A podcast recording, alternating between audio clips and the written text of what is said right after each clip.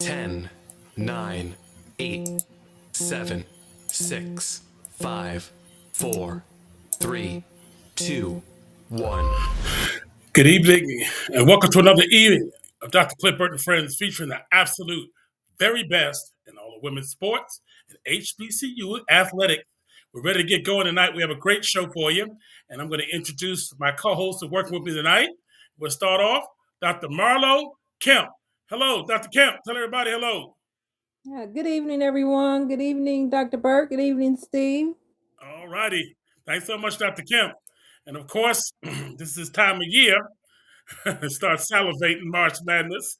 None other than Coach Stephen Wright out of the Music City. Coach Steve, tell him hello. Hello, everyone. Dr. Burt, Dr. Kemp. Hope everybody's doing well this evening. All righty. Thanks so much. And we have um, a co-host working in the chat box, box tonight with us, uh, Jeff. He'll be back with us next week. Give us a great segment. And uh, we, tonight, uh, our Hall of Famer, Joelle Bowers, has the night off, but she said that uh, she's looking forward to coming back next week and getting started with us again. And so uh, here we go. The last week, before we go to Black History Month, we're celebrating the birth of the dreamer, Dr. Martin Luther King Jr. And we remember he was born January 15th, 1929, and he was assassinated April 4th in 1968. This Christian minister, activist, political philosopher, was one of the most prominent leaders in the civil rights movement from 55 until his assassination in 68. This month, we celebrate his birthday. We also celebrate and sadden by the loss of his son, Dexter King. And many say years after his dream that the dream has not yet been realized. But like he said, he may not get it with you, but we as a people will get to the promised land. So, Dr. King, and anybody can type in the chat, tell us as we come this last week, Dr. Bender from down Alabama, tell us what are your thoughts as we come to the end of this month for Dr. Martin Luther King's birthday. Dr. Kemp. Yes, thanks, Dr. Burt. Um, you know, I just think it's wonderful that, of course, we are acknowledging Dr. King always um, during this time. We definitely can't forget everything that he has done for us. And I, you know, truly believe if it wasn't for um, his work, his hard work, is along with other people, that others would not be able to benefit from for from the civil rights movement that um, they definitely helped to establish, um, you know, throughout uh, all those years um, a while, a long time ago. So we are definitely grateful to Dr. King and everyone that worked with him for just helping to move us forward as a people. And hopefully we will never forget and Yep. continue his dream and his legacy. Yes, yes, yes. Thank you so much there, uh, uh, Dr. Kemp. Uh, Steve, we're going to come to you next. Thanks, Dr. Kemp. Steve, your thoughts as we are ending the month of Dr. Martin King's birthday, of course, ending the Black History Month, so it really doesn't stop. But uh, your thoughts, Dr. Martin Luther King Jr. Well, you know, um, with uh, his son Dexter dying, it reminded me of the relationship that we got to see through pictures and video of, of uh, Dr. King with uh, his wife and his children, and what a good family man he was. And during the time when he was fighting for rights of not only us as black people, but for everyone, how at that time to also still be a loving uh, husband and father. And uh, like Dr. Kemp said, a, a lot of the things he's done, uh, he's he's pushed us forward, and now we need somebody else to come out and be that type of leader that can push us even further. And and don't let all that he worked for fall by the wayside. We still have time. And uh, I just couldn't believe Dexter and I. Uh, I think Dexter was sixty-one or sixty-two. Yeah. So uh, me being sixty-one, you know that you know that kind of hits close to home. hmm But uh, may God bless his soul and his family. Yes. Thank you so much, Steve. Martin Luther King Jr. Now, we celebrated some other birthdays this month. One of those, of course, was Miss Michelle Obama, our First Lady. who had a birthday this month. Now, let's have a little bit of fun. There's another legend. She was born January 11th, 1971. American singer, rapper, songwriter, and known as the Queen of Hip Hop Soul. Multiple Emmy Award and Grammy Awards winner, none other than Miss Mary J. Blige. Uh, Dr. Kemp, coming to you. Mary's back. She was born this month, and she's definitely a force to be reckoned with as well in our culture. But tell me your thoughts on Mary J. Blige. I love it. I love it, Dr. Burt. Thanks for Mhm. just bringing uh, the recognition to our sister Mary J. Yeah. Blige. Um, uh, Mary J. is just one of those women that, you know, what can you say? She just does it all and can do it all, regardless of, you know, what's going on or what has gone on in her life, where she started from. I remember going to her concert, I mean, back in Tennessee, um, and it she was phenomenal, and I I don't even think I realized it back then. But she has so many talents, you know, from an actress to a musician, songwriter, um, motivated motivational speaker. Because Mary says she don't want any more drama in her life, and I can definitely relate to that. Come on now. no more drama. Mary J. Blige. Steve. Mary J. Hey, Blige. Like almost what uh, Dr. Kemp was saying, all I really want is to be happy.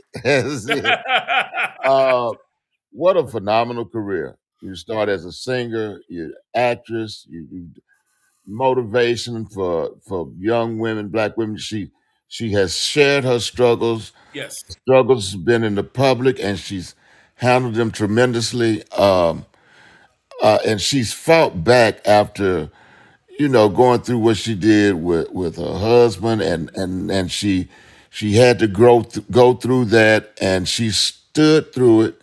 She was strong, stood the test of time, and she's come out on top.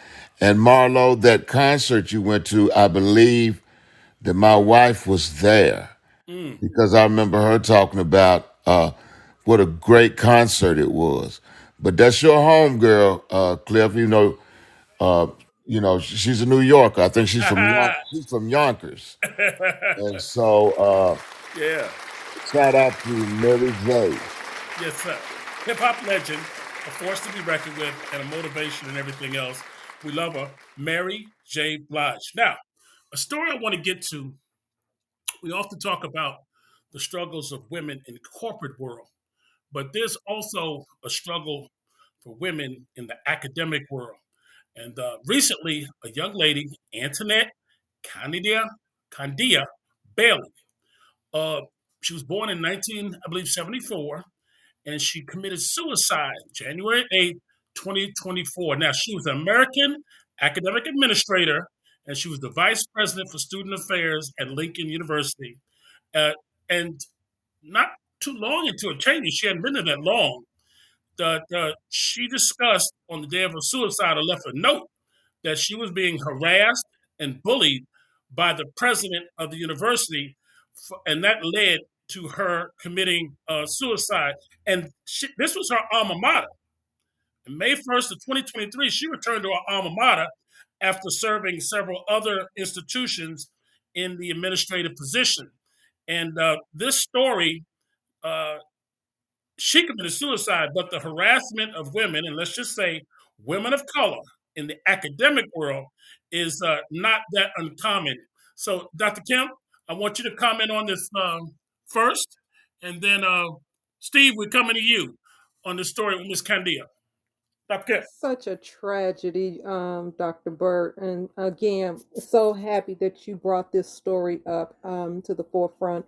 It's just, it's very sad and it saddens me, you know, that Dr. Bailey just was pretty much going through this. Um, and, you know, it's like she tried to go to her um, peer supervisors just to let them know. And um, allegedly, it just seems like they didn't care. You know, they Mm, you know, act like they did not care um, of her concerns. And I'm pretty sure it just, it, well, we see it just got to the point where she just could not, you know, take it anymore. You know, you she's working hard. You could tell she's probably was working hard and then just receiving a poor evaluation and it's just, you know, kind of like you just accept what we give you. Um, and and that just tragically led to um, her committing suicide. You know, just being it, it's just really sad. You know, she was a native of my hometown, so it really, you know, hit hit home for me after just reading about, um, you know, about this story, and it's it's just um, my heart goes out to her family, friends, um, sorority sisters, you know, the Greek family, just just everyone who knew her, her students, um, you know, those at Lincoln University. Um, it's just it's tragic, and this should just open up our eyes to just be more vigilant and definitely help um, those when they're reaching out to us, um, especially as they always say, mental health is definitely real Yeah, and yeah, bullying is and bullying is too so yeah. we definitely have to um, come together to do something about this hmm And there's an ongoing investigation uh, into the president uh, on this bullying incident, and uh, we'll follow up on that. Steve, what are your thoughts on this sad story? Uh, Professor Candia Bailey, African American woman, committed suicide and left a note on January 8th to the president, letting him and everyone else know the reason for her suicide was because of his excess bullying and mistreatment of her. What's your thoughts, Steve? But, but like Marlo said, she she went through all the prop, proper channels, and it seems to me like, and, and I'm just piggybacking on what Marlo said. They blew her off. Yeah, Uh, you know, it's not important. And mental health, also like Marlo said, mental health is it can be fragile, and you don't know. Everybody is uh, uh, reacts to being having their buttons pushed in a different way. yeah, And you know, I hate there's so many things said about suicide. When I was teaching, we had to uh, every year do um, a questionnaire and take a test on uh, suicide because of uh, one kid um, here, and we knew the family. Cliff, you know the family, uh, but it's the Jason Foundation, and one of our old high school classmates, Glenn Rancorn, it was his cousin, and he committed uh, suicide wow, and there was no warning. Nobody had any idea, and everything was just normal up until he did it. wow, And so, you know, when I think of suicide, a lot of people say that suicide is a selfish act, and and and and you know, I can I can understand that, but do you imagine how much pain you have to be in to take your own life? yeah, yeah, You have to be in some deep pain to take your own life and i just hope her i just hope that her family can somehow find some kind of peace yeah, with the positive outcome in this case because it's obvious that she was driven to it yeah. We'll keep up with the story, Steve. Um, you know, we talk about it in the corporate world, but we don't talk about the bullying that goes on in the academic world. And clearly it's there and clearly needs to be monitored. So uh, we will keep up with this story. Thanks so much, Steve. Thanks so much, Marlo. And uh, we're going to talk about our Woman of the Month. It's the last week with her, the legendary, of course, C. Vivian Stringer. And again, uh, this legend, over 1,055 wins, uh, four NCAA Regional Final Four championships, three Big East regular titles, six Big Ten regular season championships. She's a Naismith College Coach of the Year winner, 1993, two-time WBCA National Coach of the Year, 1988 and 1993, NCAA Wade Trophy National Coach of the Year, 1982, and a two-time Converse National Coach of the Year, 1988 and 1993. She, we could go on and on. Sports Illustrated Coach of the Year '93, but that is none other than the legendary C. Vivian Stringer. One more time, Dr. Kemp, give us your thoughts. Our Woman of the Month, none other than Coach C. Vivian Stringer, retired from Rutgers. Oh dr burt i hate to see dr stringer um, us. This is the last last Tuesday of the month with uh, talking, discussing Dr. Stringer. But I know we have you know others coming behind her because she definitely set the standard Yeah, um, for other young coaches. As we always say, um, she is definitely a wonderful role model. Um, just a coach to look up to. I'm just so happy that we were able to showcase her. Um, and then they also, just to bring up, they also have a um, the C. Vivian Stringer Child Development Center was dedicated to her on September 9th, two, uh, 2008. yeah, Um, and it was actually headquartered in um, Oregon. So yeah, um, it is like a 35,000 square foot facility. And so I, you know, what can you say? Um, you know, she just is just a legend and yeah. Has definitely coached a wonderful lady. She's definitely been a role model to many countries, especially in those in the African American community. All righty. Steve, Coach C, Vivian Stringer. Well, she was a trailblazer. She she blazed a path. She had a she set a high standard, not only as a coach, but as a black woman and a human being and an individual that uh, any coach could follow, but especially black women. And we have several black Division One women coaches Yes. now. And uh, right now, it looks like Dawn is uh, uh, s- uh, taking that and going to another level with it. But you have to know that Coach Stringer was the one that gave anyone the impetus that it could be done and the drive that it takes.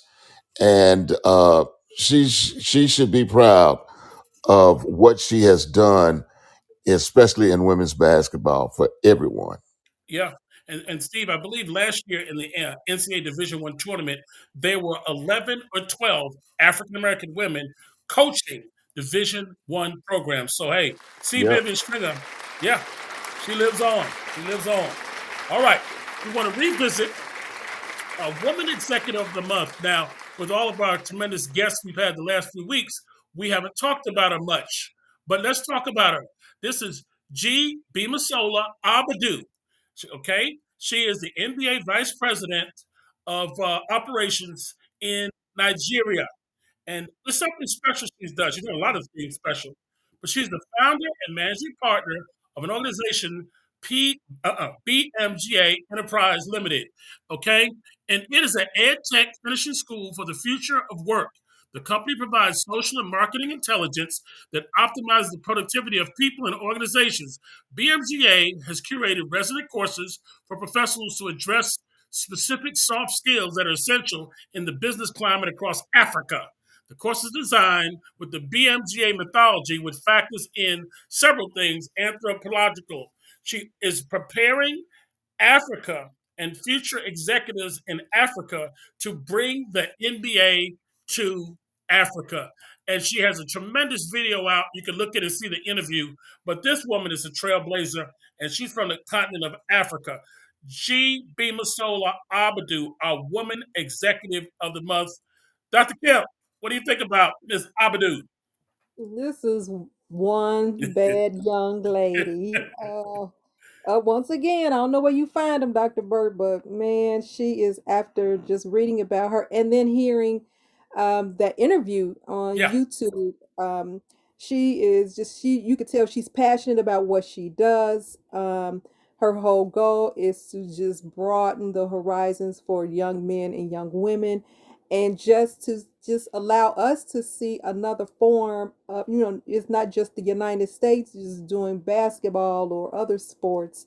Um, she's making the connection where the usa and africa um, basketball can be connected. Um, and we actually see that in the number of players in that's actually in the league from Nigeria and other countries, you know, which she is working so hard and being motivated to just bring, um, like you said, the NBA to Africa. She is one bad young lady. Yes, she is. I hope everybody gets to read her. G. Bimasola Abadu. And uh, Steve, she was inspired to learn about the game of basketball because she fell in love with the Mamba, Kobe Bryant. Uh-huh. What's your thoughts, Steve? G. Bimasola Abadu. Well, you already got me with, with the Kobe Bryant thing. you know, that, that was that was my guy. yeah. But the, the the things that she has done are are just just just awesome. But think of where she is going to take Yeah. this. What she's doing now. Oh. She is going to do an, an even more incredible job with where she's going to take it. Uh, like I said, we have several several basketball players from Africa, and she's going to make strides with men's and women's basketball with uh, the exposure she's getting, and and like Marlo said, the passion she has, the driving passion she has. You know, you can't match it, and so I'm just proud of her and proud for her. Yeah. And Steve, that's one on our list that we're gonna see if we can reach out and and, and get on this show because um, she's just quite a thing, just quite quite Um, something. Oh yeah. All righty. Now, we've been keeping up with volleyball all season long, and we said we were going to stress it, and we have. We're also bringing on, as we talked about, the Division Three National Championship coach Heather Pavlik on February 13th. Uh, she's won 65 straight games from the Juniata Eagles. Okay, but volleyball is taking a step that the WNBA took some years ago. Uh, there is now as of January 24th, a professional volleyball league here in the United States. There are seven teams. They played their first match out in Omaha, and a crowd of 11,624 showed up at the CHI Health Center, and they set an attendance record, of course. So I want everybody's thoughts now. Hey, it looks like volleyball is finally here to stay as a profession. So I'm coming to you. Dr. Kemp, coming to you first. Uh, and I want to say hello to Dr. Hamilton, who is joining the show. But we now have a professional volleyball team in the United States. Dr. Kemp, your thoughts?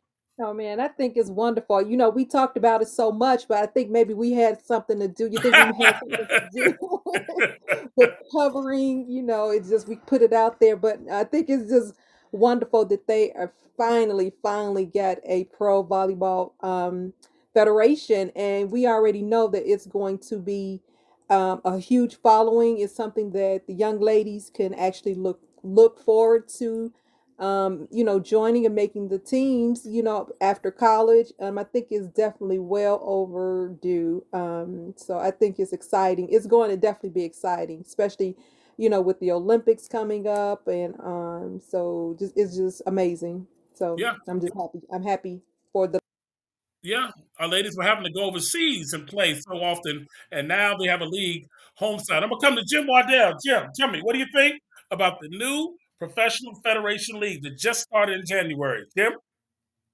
Hey, I think it's great. Anytime, like like uh, my co-host said, that we can get people to stay home and not have to go overseas to play. It's just great. Can't beat it. Oh yeah. So there's six teams. Uh, I don't have all the cities down, but we're going to have to definitely um, follow this, continue to promote it, and uh, let's, support this league. So we want to welcome our five engaged. We have five engaged listeners and counting, along with the seven or eight in the chat room. And uh, let's talk one more thing before we get into our basketball scores. This past week, and at the Australian Open, uh, in the women's division, Aryna Sabalenka has won her second or third uh, women's singles title. I think she knocked off Coco Gauff in the semifinals, and Coco, I believe, beat her last year here in the U.S. Open. So, um, congratulations, Aryna Sabalenka. But then there's a young man in the men's division, 22 years old. Last name is Sinner. He knocked off Djokovic in the semifinals, and then got to the finals and lost the first two sets, and came back and won the next three. He's from Italy. Steve, I don't know if you saw that match, but what do you think about this young man Sinner, who has just won the men's uh, division uh, in the uh, uh, the Open Down Under, Australian Open, first Grand Slam of the year? Uh, uh, he that was I didn't really see a lot of it, you know, just bits and pieces, some highlights. Yeah. But he's a real deal. Uh, he fearless. Yep. Uh, went in. I, I think he went in expecting to win. Yeah. And uh, the last match he had with uh, Medvedev was it Medvedev? He had his last Medvedev. match Yep. with? Yep. Uh, it, it was no doubting why he was there. I'm not just here and glad I made it. I'm here to whip you. Yeah. And that's exactly what he did. And he was Uh, down he's to the set. He was very, down to the impre- set. Yeah. yeah, uh, very impressive. And I think, uh, what is he, 22? 22 years old. Yeah, yeah, he very impressive. He's here to stay. He's Yeah. here to stay. Yeah. On the women's side, Jim, uh, Coco Gauff did well, made it to the semis. Uh, uh, she's the only American that made it that far. Uh, but there was a Chinese young lady, uh, Z, I know it's her name, who made it to the finals, who lost to Sabalenka. Uh, I don't know if you got to see it, Jim, but what are your thoughts about Z? And of course, Sabalenka returning back to the top. Sabalenka was on top for a short period of time, and then Swiatek knocked her off a few years ago, and now she's back on top. What are your thoughts, Jim? And I and I think uh, actually uh, she avenged the loss to Coco Gauff in the semifinals by beat, defeating her. Yeah. But you know she's very good. Women's tennis is in a good place right now. You have a lot of good players, and this Z came out of nowhere to get to the finals, hmm which is you know great. And uh, you know even mentioning that uh, our girl from uh, that just had the baby, she lost in the first round, but she's still getting out there competing. Naomi, Naomi, she'll be back on top. Naomi Osaka. Yeah, she'll be back on Yeah. top. Yeah, yeah. So you're right, Jim. It's in a great place. Great place. Uh, we're going to keep up with it, and uh, we're going to get uh, Ms. Townsend to come back on with us one of these days. But we're going to um, take a quick break. We're going to come back now with our scores, CIAA basketball, of course. March Madness warming up, SIAC, GCAC, women and men's. We're coming right back in about 60 seconds. All righty? Here we go.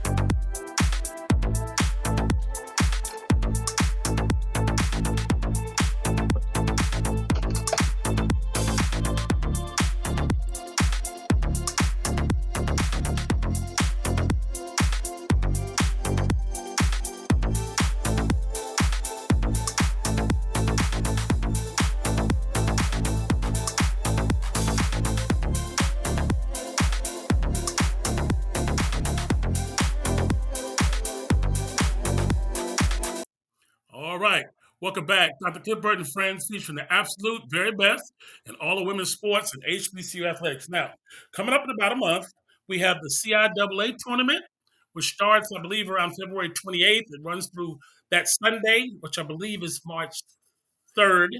And also the Gulf Coast Athletic Conference runs that same time. And then the following week in Division Two, the SIAC starts their basketball tournament, March Madness, March 3rd, that Sunday, and it runs through that Saturday at March 9th. Uh, the CIAA is in Baltimore. The Gulf Coast Conference will be down in Stillman College in Tuscaloosa, and the SIAC will be on the campus of Savannah State. So let's get ready for March Madness. Now, here we go. The women's standings in the CIAA. In the Northern Division, this is just a conference record. Virginia Union 3 and 0, Elizabeth City State 3 and 0, Virginia State 2 and 1, Lincoln 1 and 2, Bowie State 0 and 3, Bluefield State 0 and 3, Claflin College now in the Southern Division 4 and 0, Fayetteville State 3 and 1, Johnson C. Smith 3 and 1, Shaw 2 and 2, Livingston 1 and 3, Winston-Salem State 1 and 3, and St. Augustine College is 0 and 4. Action coming up this Wednesday uh, Bowie State, we have Virginia State visiting them, Elizabeth City State of Virginia Union, Claflin and Fayetteville State, Livingston and St. Augustine's, and Bluefield State is at Lincoln of PA. That's the action in the CIAA this week. Now, let's go to the SIAC. And we have the Eastern and Western Division. Conference scores only. Savannah State eight and three, Fort Valley State eight and four, Clark Atlanta six and six, Edward Waters four and eight, Albany State four and nine, Allen two and eight, and Benedict one and eleven. And in the Western Division, Miles is twelve and zero, Kentucky State ten and two, Lane eight and four, Tuskegee seven and five, Lemoyne zero and five and seven, and Central State four and eight, as well as Spring Hill. They're bringing up the rear at four and eight. Now, this Wednesday, this is the action women's action in the SIAC. Tuskegee's at Spring Hill, Edward Waters at Allen, Central State is at Lemoyne Owen, Fort Valley State is at Clark Atlanta, Kentucky State is at Lane, and Savannah State is at Benedict. Now, let's move on. The very competitive women's division in the Gulf Coast Athletic Conference. The defending champions, Rust, they are nine. There's a conference records nine and one. Fisk nine and two. Philander Smith nine and two. Dillard eight and four. And then the remainder of the league, Wiley is six and six, Oakwood four and six, Talladega three and six, Tougaloo three and seven, Southern University two and ten, and the Virgin Islands hasn't gotten on the board yet. They are 0 and 9. So it's that's what we have in the Gulf Coast Athletic Conference. Now, in Division One, I want to get some opinions here. Uh, just going through the first five. South Carolina is still undefeated at 19 and 0. Dawn Staley. Kansas State 20 and 1. Number two. Iowa Caitlin Clark 19 and 2. Stanford 19 and 2. Number four. And NC State 18 and 2. Jim, what do you think about the women's standings in women's college basketball? Can anybody beat South Carolina in the regular season? What are your thoughts, Jim? Well, South Carolina just defeated LSU hmm this week, which is probably their main competition. But LSU lost again to uh, blah, blah, blah, Mississippi State Yeah. later on this week. I think that, you know, just like last year, last year they were undefeated till they got to the Final Four. So I think that, and they have uh, completely turned over that lineup. They had all senior starters last year. Yeah. So South Carolina is doing real well. Yeah. Uh, Kudos to Dawn Staley. Yes, yes, yes, yes, yes, yes. Steve, what are your thoughts? And we come to you next, Dr. Kemp, on uh, South Carolina State, and then talk about Iowa and Caitlin Clark. And then we come to you, Dr. Kemp. Uh, like uh, Jim was saying, uh, South Carolina, Dawn had to replace five starters. Mhm. When you have to replace five starters and then you go into hostile territory and beat the defending national champions, uh, you know that's saying a lot. That's that's saying that you can coach because you got a whole start, new starting five, and you have not skipped a beat. You might end up being better than you were last year. So, uh, like I said, uh, hats off to Dawn Staley. And uh, as far as uh, Iowa and Caitlin Clark, she is what less than um 200. Well, she's got what 200 and maybe 90 something points left to break the NCAA scoring record. And when the tournament time comes, anytime you have somebody like that that can score like that and and and and set up teammates, you know, you're going to be a threat. Like say they got to the championship game last year. So uh, and she's fun to watch. Mhm. So it's going to be interesting to see what's going to go on. I think South Carolina will uh, be there in the end. So uh, I'm, I'm I'm hoping they will at least. But uh, Dawn does a great job there. Yep. I had another question. We'll come to Dr. Kemp, and then we'll come back again. Um, even though they're uh, lost four games or so, and I believe they just dropped out of the top ten, I think that uh, this is one of Coach Geno Auriemma's best coaching jobs.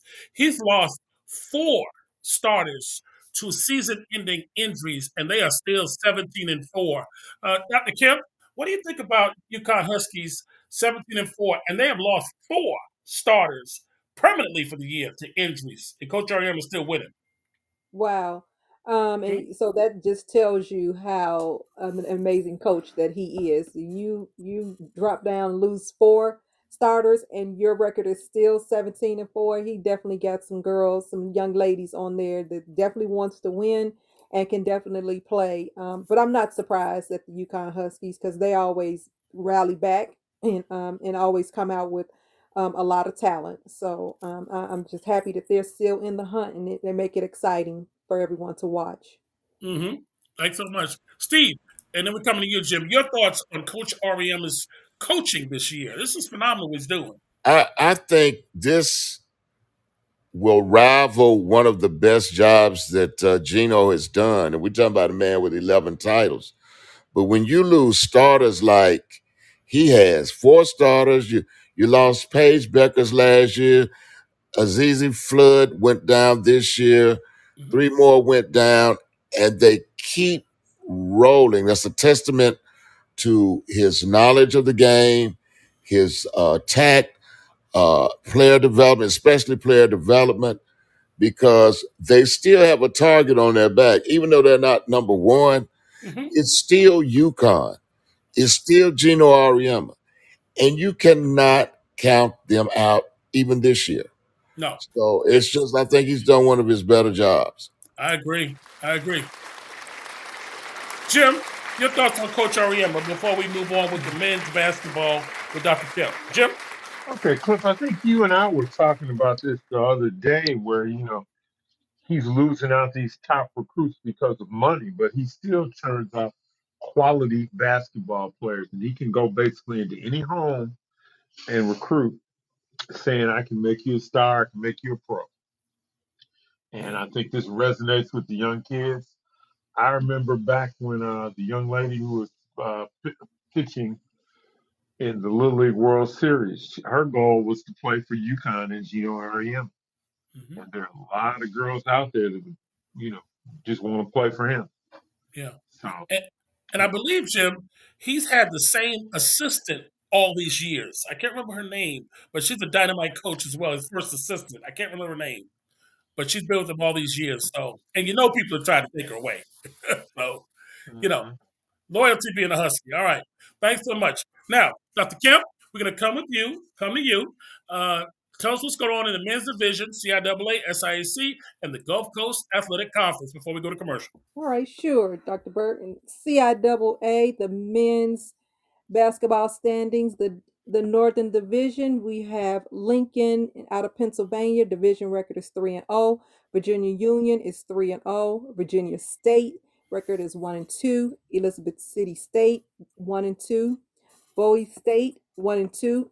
Bluefield Blue, Bluefield State 0 and 3. In the Southern Division, we have Claflin 3 and 1, Fayetteville State 3 and 1, Shaw University 2 and 2. St. Augustine, 2 and 2, Livingston, 2 and 2, Winston-Salem State, 2 and 3, and Johnson C. Smith, 1 and 4. Mm-hmm. In the SIAC League, we have the East and the West divisions. In the East Division, we have Benedict in conference conference record is 9 and 2, Morehouse is 9 and 3, Clark Atlanta mm-hmm. records 8 and 3, Edward Waters is seven and five. Savannah State six and six. Allen is five and six. Albany State five and seven. Fort Valley State four and seven. The Western Division of the SIAC men's basketball standings, we have Spring Hill eight and four, Miles College seven and four, Tuskegee seven and six, Lane College five and seven, Lemoyne Owens four and eight, Kentucky State three and nine, and Central State bringing up the rear one and eleven. Mhm. In the GCAC men's basketball standing, we have Philander Smith, 11 and 1. Talladega is 7 and 1. Tus- uh, Tougaloo, Mississippi is 8 and 2. Wiley College in Texas is 6 and 6. Our team Fisk University out of Tennessee is 5 and 5. Southern University at New Orleans is 5 and 6. Dillard University is 5 and 7. Rust mm-hmm. College is three and seven. The Virgin Islands is one and eight, and Oakwood College is one and nine. All And that righty. concludes our men's basketball standings. Thank you so much. We're going to take a quick break. We'll be right back. Jim, we'll take us through some football and also some things about academics that are going on.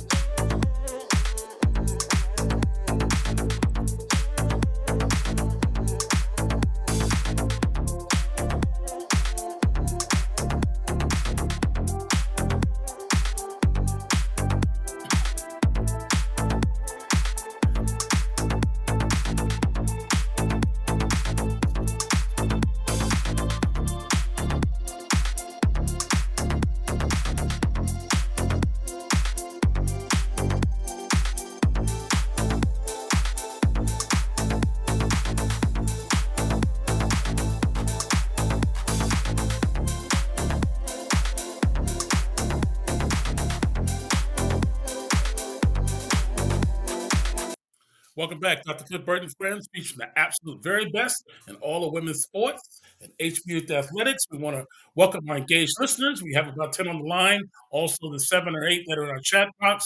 And um, tonight, she's not here with us, but uh, it's our other co host, uh, uh, and um, Ms. Bowers. And we also have Terry Williams, who's also not with us. They have the night off. They'll be back next week. But we do have with us James. Jim Waddell, take us away. Football. Well, well, well. I think we finally have some clarity on some of the hirings and, and going on in black HBCU college football. All right. First of all, Texas Southern settled on Cris Dishman. They had wanted Fred McNair, brother of Steve McNair, but there wasn't uh, enough high, flashy hires, so they looked at a lot of guys to play pro football, and finally got from the Oiler Cris Dishman. FAMU, the uh, Alumni Association did not like their first pick, so they went and got James Colvin. Benedict, which lost Chennis Berry to go to South Carolina State, decided on picking Ron Dickerson Jr. as their head coach. And then you get to the PWI. And the final four teams in the uh, NCAA Division Football Bowl subdivision, uh, three of them will have a new coach. Mm-hmm. Alabama, after the retirement of possibly the greatest coach, college coach ever, Nick Saban, went out and got the young man, I can't pronounce his name, from Washington. Michigan, as it was rumored, you know, Jim Harbaugh wanted to go once he won an NCAA title. He told an interviewer that he said that, you know, he was going to the pros because they don't have a Lombardi trophy in the NCAA. Mm-hmm. You know, he wants to be in that group of about three coaches that have won an NCAA title and a Super Bowl. Mm-hmm.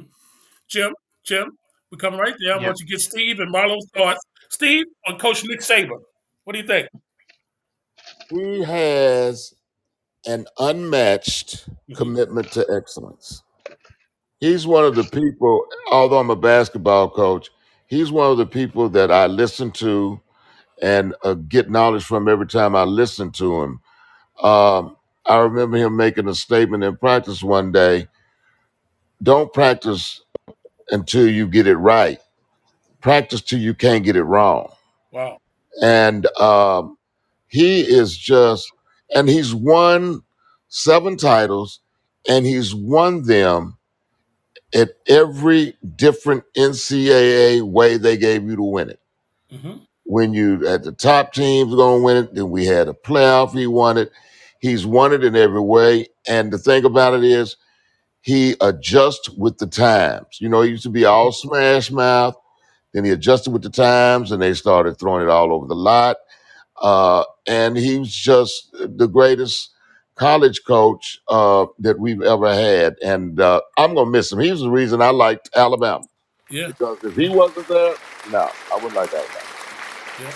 Jim, keep going. Well, you know, I think with Saban, to a lesser extent Harbaugh, we're losing a lot of our good coaches. And a lot of the problem is that no one wants to deal with these new rules about NIL, transfer portal. It's a mess. Mm-hmm. You look, Tennessee is in some trouble football wise for a name, image, and likeness.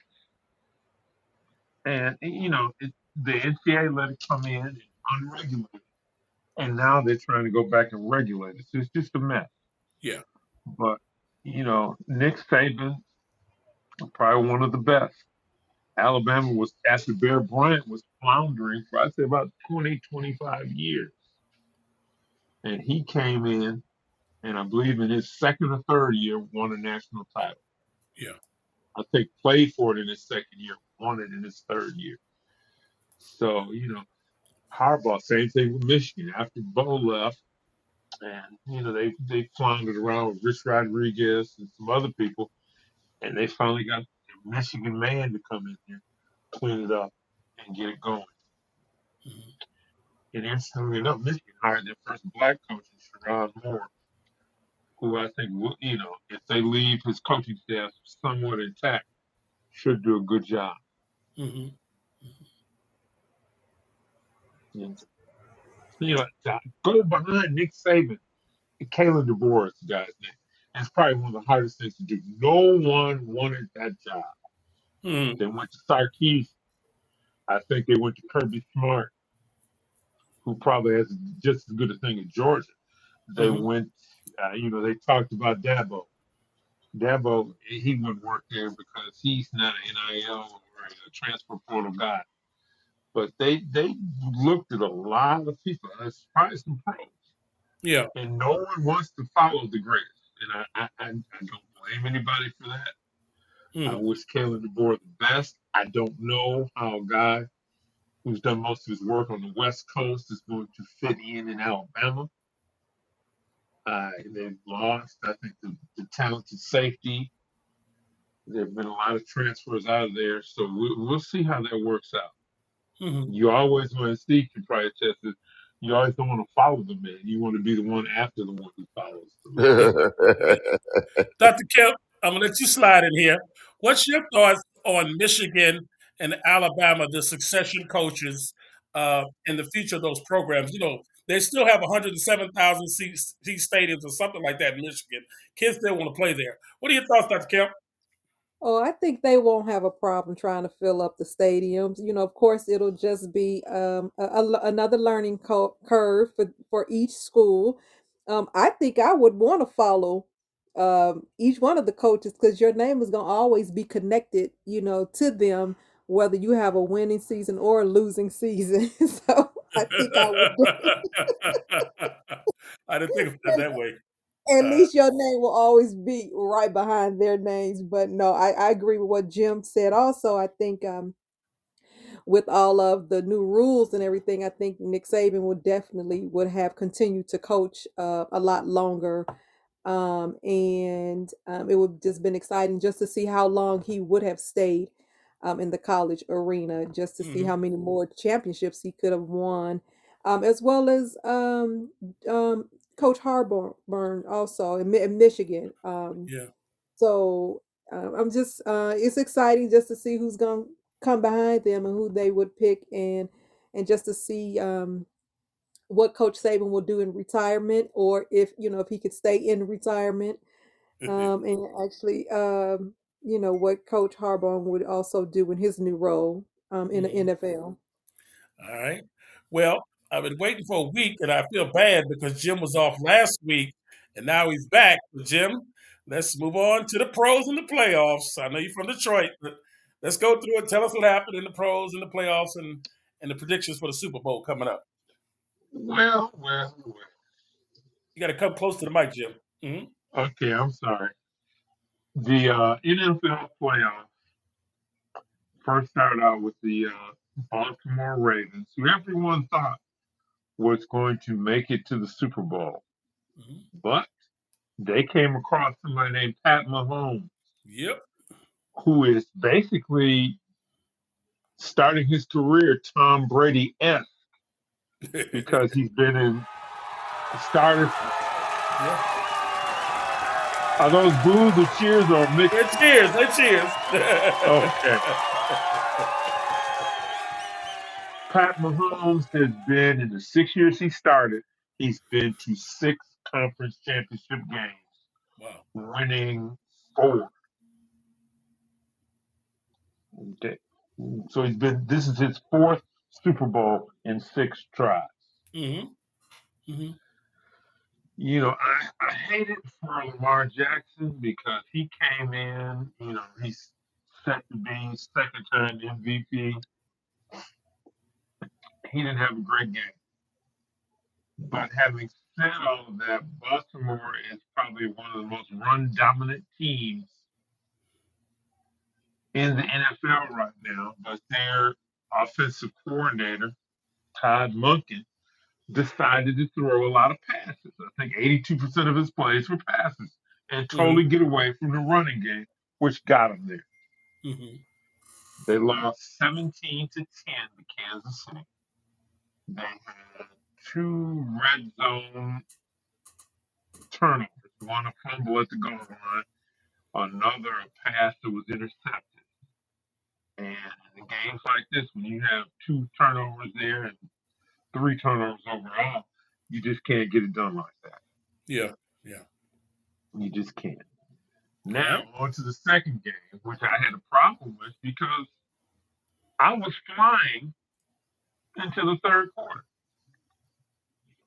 on a airline which will remain nameless, but they have a lot of spirit that did not have Wi-Fi.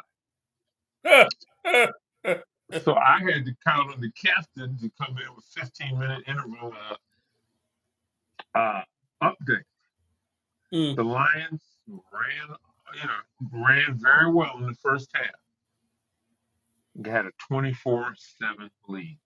Hmm Then as I got off the plane, I saw the play where the, the uh, Lions player's face mask, and Brandon Aiyuk caught it off of that and got it down to the two-yard line. hmm You know, the Lions have played on the edge all year. Dan Campbell likes to go for it on fourth down. You know, a lot of people are blaming him for those two fourth failed fourth down calls for the loss, but I don't think it was that. First of all, the first one, the young man should, Josh Reynolds should caught the ball. It would have been a first down. It had gone on. The second one, yeah, but one thing you have to remember that I heard later on, the Lions have had a kicking problem all year. It hadn't come back to bite them. Mm. But a 48 yard field goal, this kicker that they had had not kicked a 48 yard field goal successfully outside since 2020. Hmm So I don't really blame him for going for it on fourth down there. But the Lions, again, like the uh, Baltimore Ravens, decided to get away from the run game. When they had the 24 7 lead, they had 20 run, 21 runs and 20 passes. hmm Then they got down to the second half where they had only eight runs. hmm And, you know, sometimes you got to stick to the thing that got you there. Yeah. And, you know, the Lions, like I said, they had a fumble. They had a couple other things happen, some penalties. But overall, a good season. Yep. And you can't complain about it. Yep. Yep. Even though, uh, you know, this is the first time I've had a chance to talk about it, all of my friends on the show picked the Rams to win that first game. we love. We still love the. We still love the Lions. Though they did a good job. Too. Uh, We'll, we'll give them a clap. here's a, here's the thing for thought. We've talked about that Dallas game to a blue in the face. But had that game gone the way it should and the Lions won it, they would have been the number one seed, not Mm. San Francisco. Mm. So that, you know, they would have to play Green Bay, which I was scared of because that's an uh, interdivision rival. But had everything else gone like to plan, they would have played the 49ers in Detroit, not in Santa Clara. So, Well- you know, games do matter in Yes, they terms do. of that. Yes, they do. Now, hirings and firings. Think about this. Would you listen to a show that had Nick Saban and Bill Belichick, a radio show or TV show? Mm. Let's do this. Both of them, Let's do this because I want to give it. I want to give it fair time, a full time, on the firings and also on the racial academic gaps. So let's do this because I know Steve has a, a segment as well. We want to talk about Coach Jobe, but we want to talk a full segment on NFL hirings and the racial gap that exists in college athletes. That's a good 20 minute talk. We're going to come back to that next week. So let's hold it here. We're going to take a break and then we're going to come back with basketball. But Jim, we want to come back to those two subjects next week because they're very important, okay? We'll get it done. All right? We'll go straight right. to the commercial and then we'll be back. We'll be back, okay?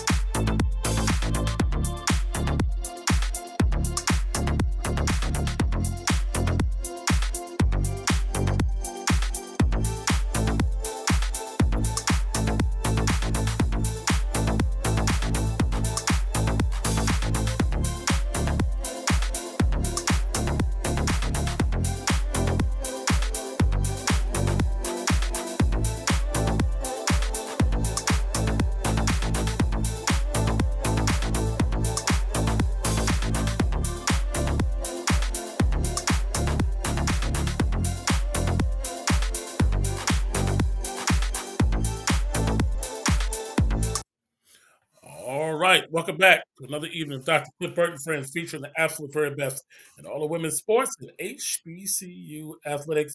And of course, we're going to give you a little bit more. So tonight, Steve, special segments, uh, men's college basketball, as well as NBA, All Star game coming up, and then a special coach, Coach Ben Jobe. Steve, take us. All righty. Um, tonight, actually, you know what, Cliff? I, I, I've got to mention this. In 2004, uh, my uh, basketball team, I was coaching in uh, Glencliff High School in Nashville, Tennessee, here in Nashville, Tennessee. And we made to the state tournament in 2004. And tonight, they're having our 20 year, we're being recognized for, uh, you know, being 20 years ago. So I just wanted to say that. Yeah, Yeah, sure. but uh, and Coach Hamilton, Coach Hamilton is uh, if she's still on, she'll remember that. But uh, in uh, college basketball top ten, we have UConn number one at eighteen and two, Purdue at two at nineteen and two, North Carolina at three at seventeen and three, and they're currently playing right now, and they're losing to Georgia Tech uh, halfway through the second half. Houston is 18 and 2 at number four. Tennessee is 15 and 4. They were down to South Carolina earlier. I don't know what the score is now, but they were down to them. Wisconsin is number six at 16 and 4. Duke is number seven at 15 and 4. And Duke has won 11 of their last 12 games, so they're hmm playing well. And uh, people don't think they have because, but they won 11 of 12. Uh, Kansas is number eight at 16 and four. They lost one at Iowa State. Uh, it was a close game. Uh, Marquette is number nine at 15 and five. They were blowing out uh, Villanova uh, a little while ago, and Villanova has come back and they had cut the lead to eight at last I looked. Kentucky is number 10 at 15 and four. You know, I sung uh, Kentucky's praises uh, last week and said, "Hey, if you'll just just let them play and won't say anything," and then they turn around and lost to South Carolina. South Carolina got one player, two players that can play. Maybe they got a decent team. They got they're well coached. They're yeah, well coached. yeah. And then Kentucky, they did turn around and beat Arkansas to recover. And let me tell you something, Arkansas is lost. hmm They are really lost.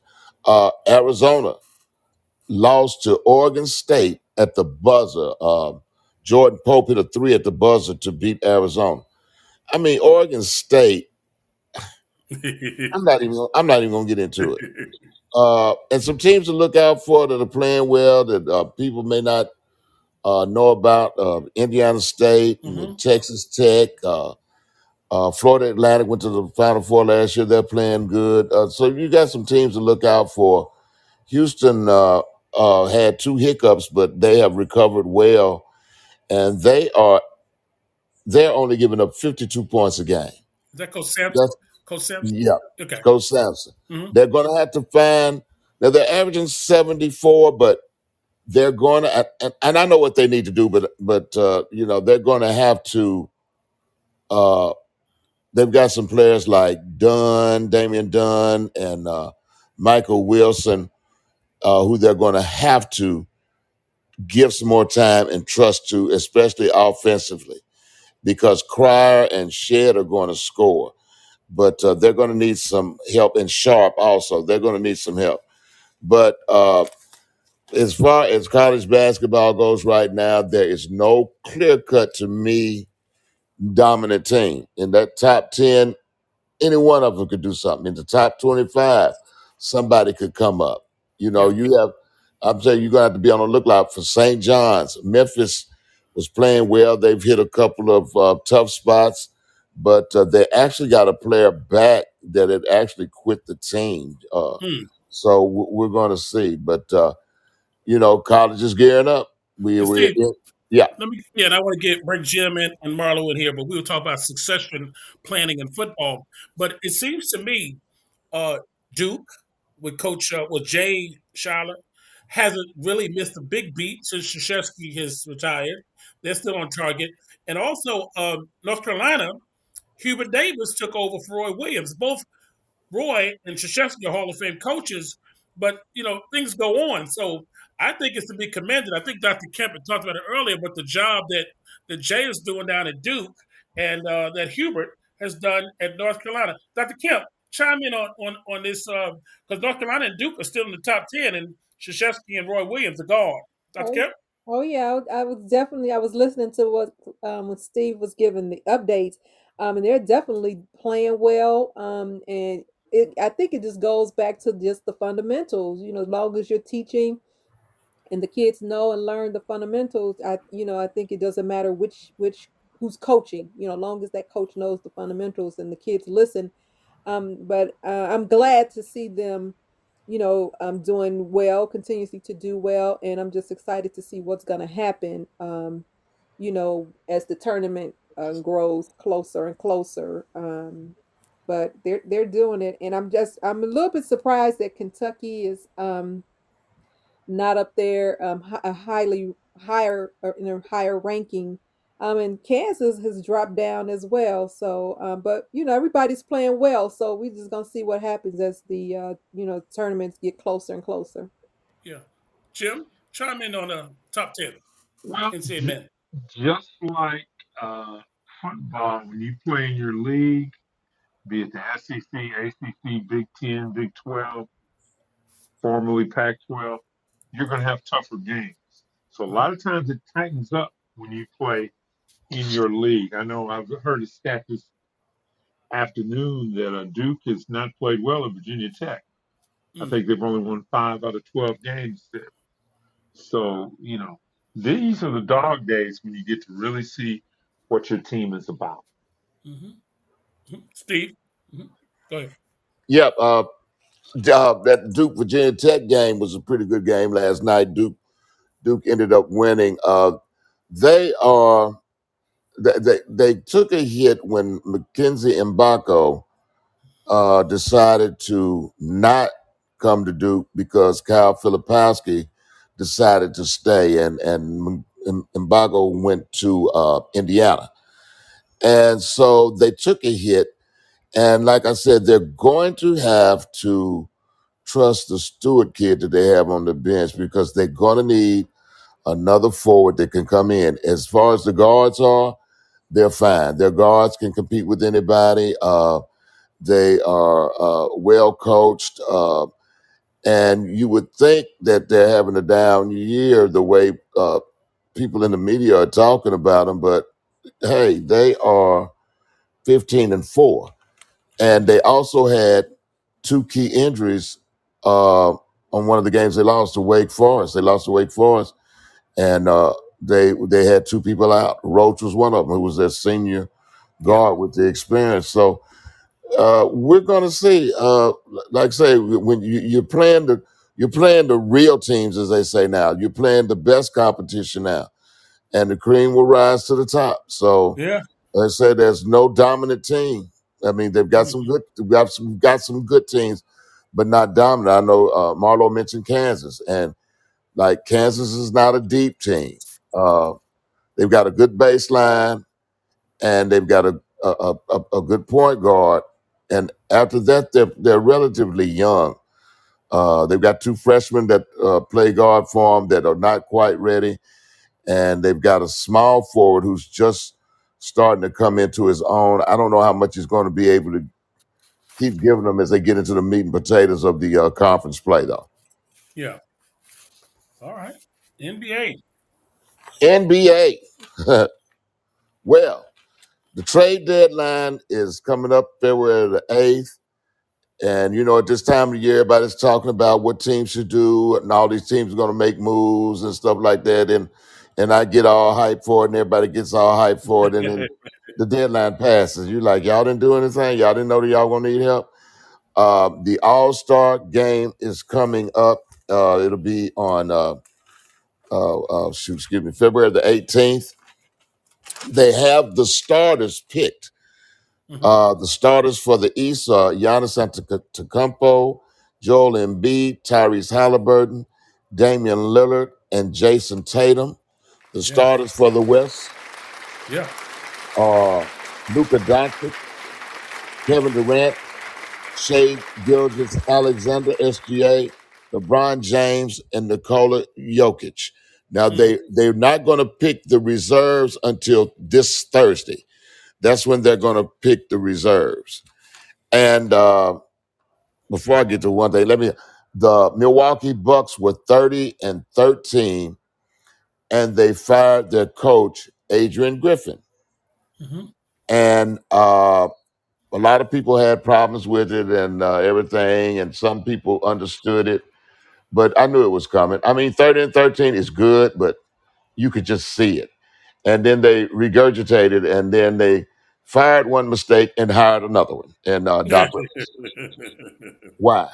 Give somebody else. a chance. Doc- Why? Why? I'm not gonna get into it, but why? Uh, they'll see. Uh, Luka Doncic. I was watching him play in Atlanta the other night, and my wife and I were getting ready to go out to dinner. I was watching the first quarter, and she came up to see if I was ready to go, and I said, "Yeah." I said, Luke's gonna get sixty tonight."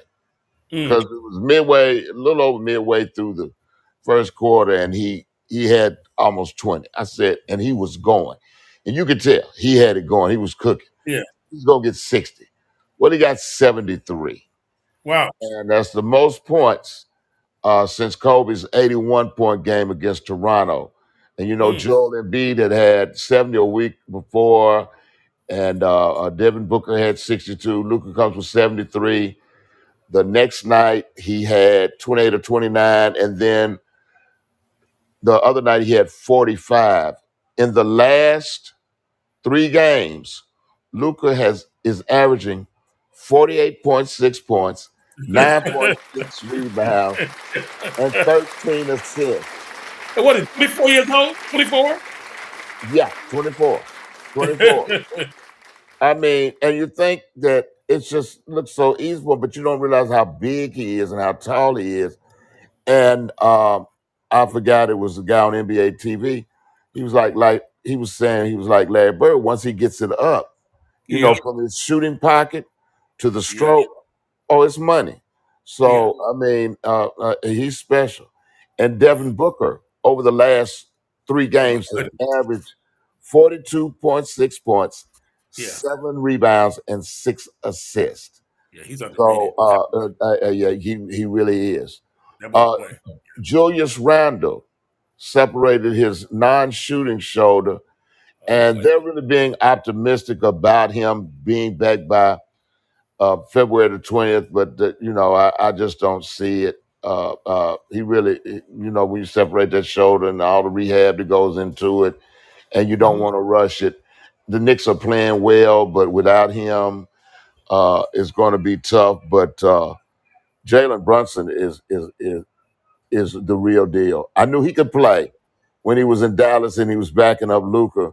And when he came in the bench, it was like, you know, this boy can play. He can keep it going. He's not Yeah. Luka, but he can keep it going. But he should be in the MVP conversation. He was actually a snub, and a lot of people think he was a snub uh, as an All Star starter, and, and and and I think so too because I Maxey mean, too. Maxey too, out of Philly. Yeah. yeah, and uh, yeah, but you know, Excellent. he had he played at Villanova. He had a great college coach. Uh, his college coach was a player development guy, so you know it- it's going well for him. Ben Simmons came back, played his first game since uh, 1975, and he returned and he had 10 points, eight rebounds, and 11 assists, and they blew blew out Utah 147 114. Mhm. Uh, uh, Brooklyn's got a sneaky, sneaky good team. They've got a Yeah. sneaky good team. I'm hoping that Ben can uh, stay healthy and play because he has let that one game in the playoffs in Philly affect his whole Yeah. career since then. So I'm hoping that uh, he'll come back. Yeah. Uh, I need to mention, Sha- yeah, go ahead. Go ahead. You know, you go ahead. I need to mention uh, Shai Gilgeous-Alexander, who's 31.3 a game, five rebounds, six assists, who sh- uh, who needs to be in the MVP conversation.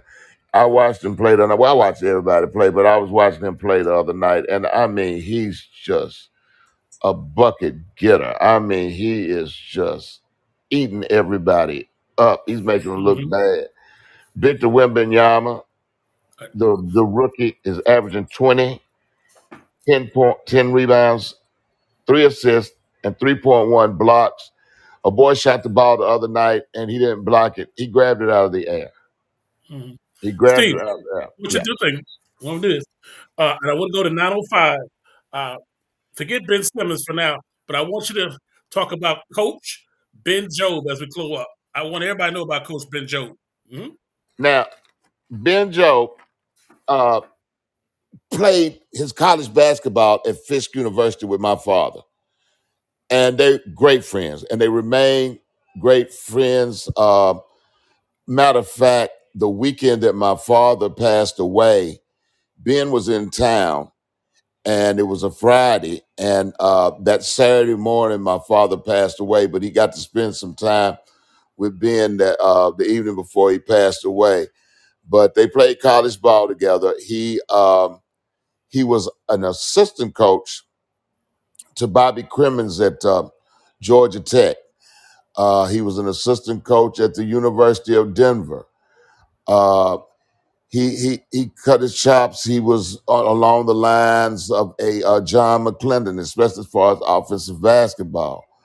But you know, everybody has this thing about uh, we want the ball shot every seven seconds. We should be getting a shot up every seven seconds. Now, a lot of coaches talk that, and they don't mean it. Ben meant it Yes, he because did. I watched them play one night, and it was actually right before I came to Fisk to play with you all. I had uh, left the team at Tennessee State, and uh, this is when uh, Ben was coaching at Alabama A&M at the time. And um, I was at the game because you know I was they were still my teammates. I was still close to them, but I made the decision to transfer. And they came in and they had a guard put up 38 and the power forward put up 37 and they beat uh, beat us 106 to 96. And I was talking to him after the game, and I said, "Man, I, that was just enjoyable. I I've never seen ball played like that. I loved." He said, "Oh, he was off tonight." Talking Mm-hmm. about the kid dropping all these bombs. He was off tonight, but uh, he wanted to be getting up at least hundred shots a night. Mm-hmm. hundred shots a night. And when I came to Fisk to play uh, Clifton, we were on the team together. I remember being calling my father, and uh, I was talking to him on the phone, and he was like, "What what kind of offense are you all running?" And I said, "We're running the motion just about like everybody." I said, "Are y'all running the motion?" And Ben said to me, "Shoot, no, we ain't running the motion. We don't pass, but but but but three times. If anything over three times, I get it ner- I get nervous. So Mm-hmm. w- we don't pass more than three times." But he was an innovator. He um, he just had a natural feel for the game and who could play. He was great at identifying talent, and he was actually supposed to be the head coach at Tennessee State University.